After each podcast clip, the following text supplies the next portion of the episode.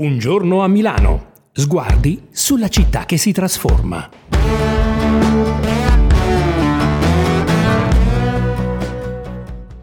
Per 15.000 studenti su per giù è il prof Bosisio che all'Università Statale di Milano registrava il sold out ad ogni sua singola lezione di storia del teatro.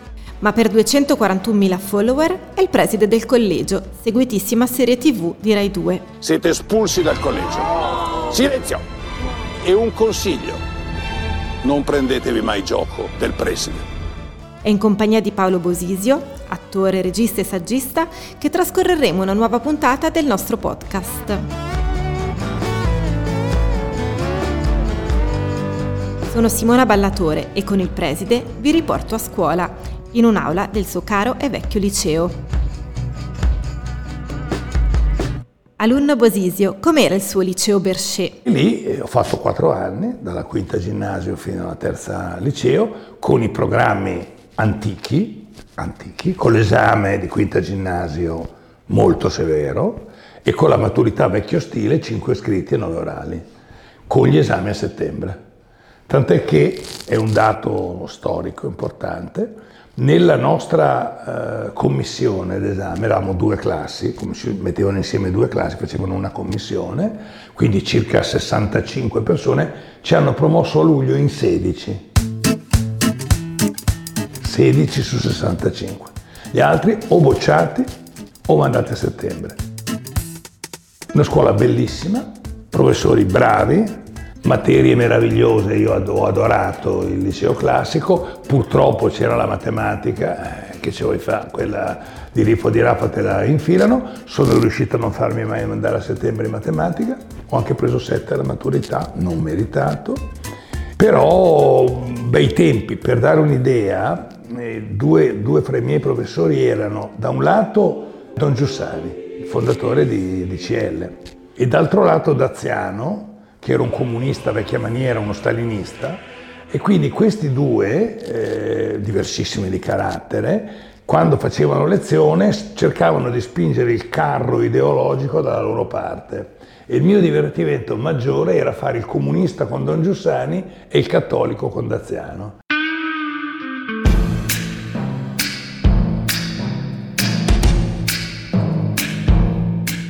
Anche la sua carriera teatrale cominciò tra quelle mura? È proprio lì, in prima liceo, che eh, sono entrato nella compagnia teatrale dilettantistica del, del Berchet come attore. Ma siccome io ho un carattere un po' un tantino dominante, eh, mi sono subito reso conto che non mi bastava, che volevo fare di più, volevo fare, volevo fare il regista. E quindi sono riuscito ad eliminare il regista che c'era, facendolo arrabbiare e andato via.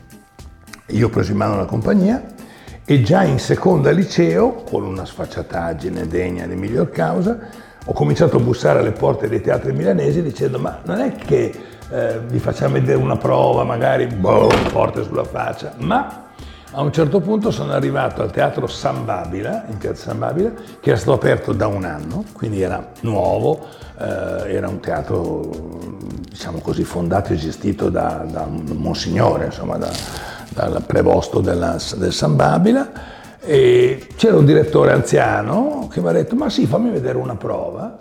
Gli ho fatto vedere una prova e mi ha dato due sere in maggio. E ho fatto lo spettacolo di seconda liceo Oscar Wilde l'importanza di chiamarsi onesto e il resto sono andati molto bene e durante le prove di questo spettacolo è passato dalla sala Fantasio Piccoli regista all'epoca piuttosto famoso si è fermato, ha guardato e poi alla fine mi ha detto, vuoi diventare il mio assistente tu?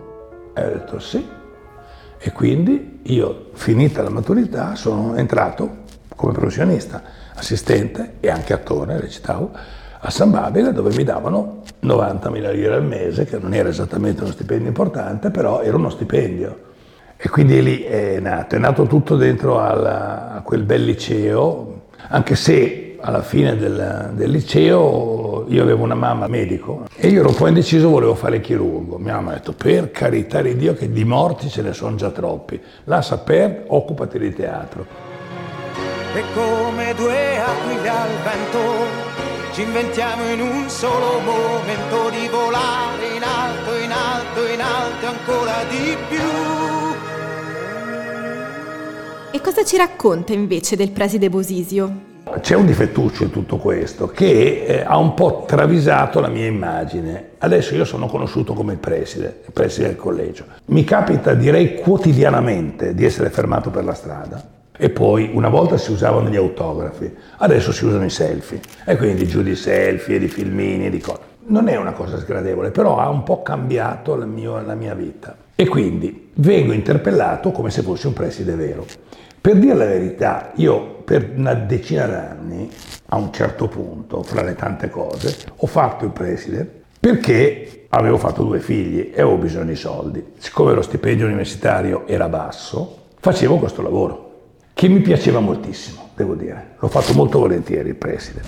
Bisogna avere rispetto e attenzione nei confronti degli insegnanti, vero o falso? Vero.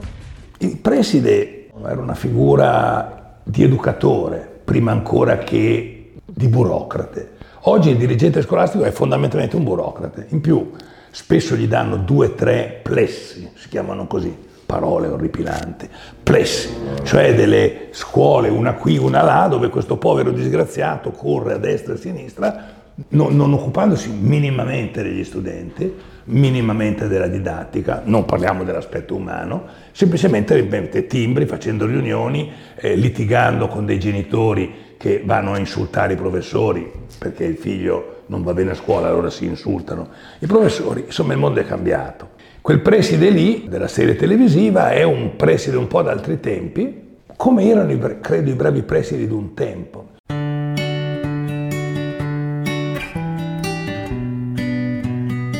Passiamo al teatro, la sua vita. Come fu l'incontro con il regista Luchino Visconti? Io lavoravo appunto al, al San Babila con Fantasio Piccoli, che era un regista molto vecchia maniera, ma bravo, e lui ha invitato, lui dirigeva il teatro, ha invitato Visconti a fare una regia. Quando Visconti è arrivato, lui mi ha detto guarda che adesso te lo presento perché devi lavorare con lui, Scendiamo nei camerini, guardi, me lo ricordo come se fosse adesso, lui bussa, piccolo, dice permesso Luchino, perché anche lui era intimorito. Scusa se ti disturbo, volevo presentarti Paolo, che è un giovane che lavora con me e che sarà il tuo assistente interno in teatro. Secondo lei mi ha salutato, ha risposto no, nulla. Poi io ci ho un po' lavorato, ho fatto uno spettacolo con lui, ma non mi ha mai considerato, non ho imparato niente da lui. Invece l'incontro cruciale nella mia vita di uomo di teatro è stato Streller, di cui ho visto intanto decine di spettacoli meravigliosi. Ma poi lui, lui, io e lui siamo diventati amici. Questo è stato un... sa quelle benedizioni del cielo. Non so perché, me lo, me lo chiedo ancora oggi. Naturalmente non sono io che sono nato da lui, è lui che ha deciso. E lui che non amava i professori universitari aveva simpatia per me, abbiamo cominciato a frequentarci. Non ho mai fatto il suo assistente, ho recitato con lui una volta perché mi ha chiesto di farlo, ma stavo vicino a lui quando lavorava, da lui ho imparato tutto. Cioè quello che io so fare, quel poco che so fare come regista, l'ho imparato da Streller, punto. Quali sono invece tra le sue di opere quelle che ha amato di più? Madama Butterfly di Puccini e La Traviata. Sono le due opere che amo di più, le ho fatte tutte e due più di una volta, almeno tre, quattro volte ciascuna e penso se ho, se ho fiato avrei una traviata fra un anno, un anno e mezzo, se sono ancora vivo lo faccio.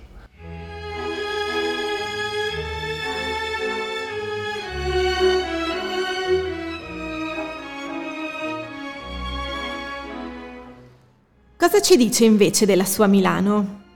Milano per me era l'ombelico del mondo, cioè io ero nato a Milano che era Milano, punto. Poi siccome nella mia infanzia stavo, andavo molto nel Veneto con mia nonna, la mia amatissima nonna, e io lì ho lasciato il cuore. E però vedevo questi miei amichetti con i quali giocavo, eccetera, e dicevo, pensa a te, questi sono nati in un paese di 100 persone. Io sono nato a Milano. Lì non solo non avevano l'automobile, non avevano il telefono, ma non avevano neanche il gabinetto. E io mi rendevo conto della fortuna spaventosa che avevo avuto, cioè dove nasci e come nasci cambia la vita.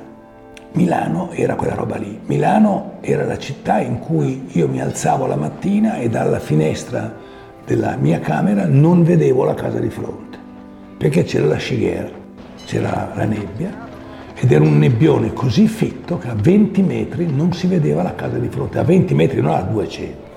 Milano era la città dove io ancora sono andato in carrozza col cavallo, perché davanti alla Rinascente, in Piazza del Duomo, c'erano sì alcuni taxi, neri e verdi erano di colore, ma c'erano le carrozze col tassametro. E quindi ogni tanto mia nonna mi faceva tornare, sempre la nonna quella lì, mi faceva tornare a casa con la carrozza. Era una città puzzolente, con un'aria fetida, ma molto bella. A me piaceva tanto e l'ho molto amata. Non avevo voglia di andare via.